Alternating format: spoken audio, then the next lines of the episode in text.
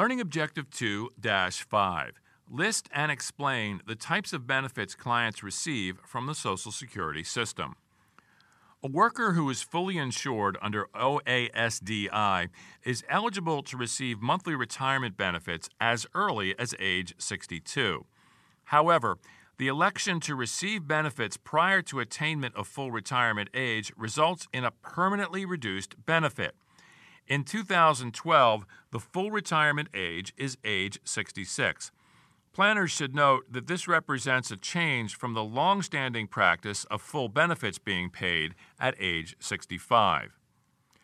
It is important to note that retirement benefits, as well as all other benefits under Social Security, are not automatically paid upon eligibility but must be applied for by the client. Survivor's benefits are payable if a worker is fully insured at the time of death. If the deceased worker was fully insured, then a spouse age 60 or older or a dependent parent age 62 or older will be entitled to benefits.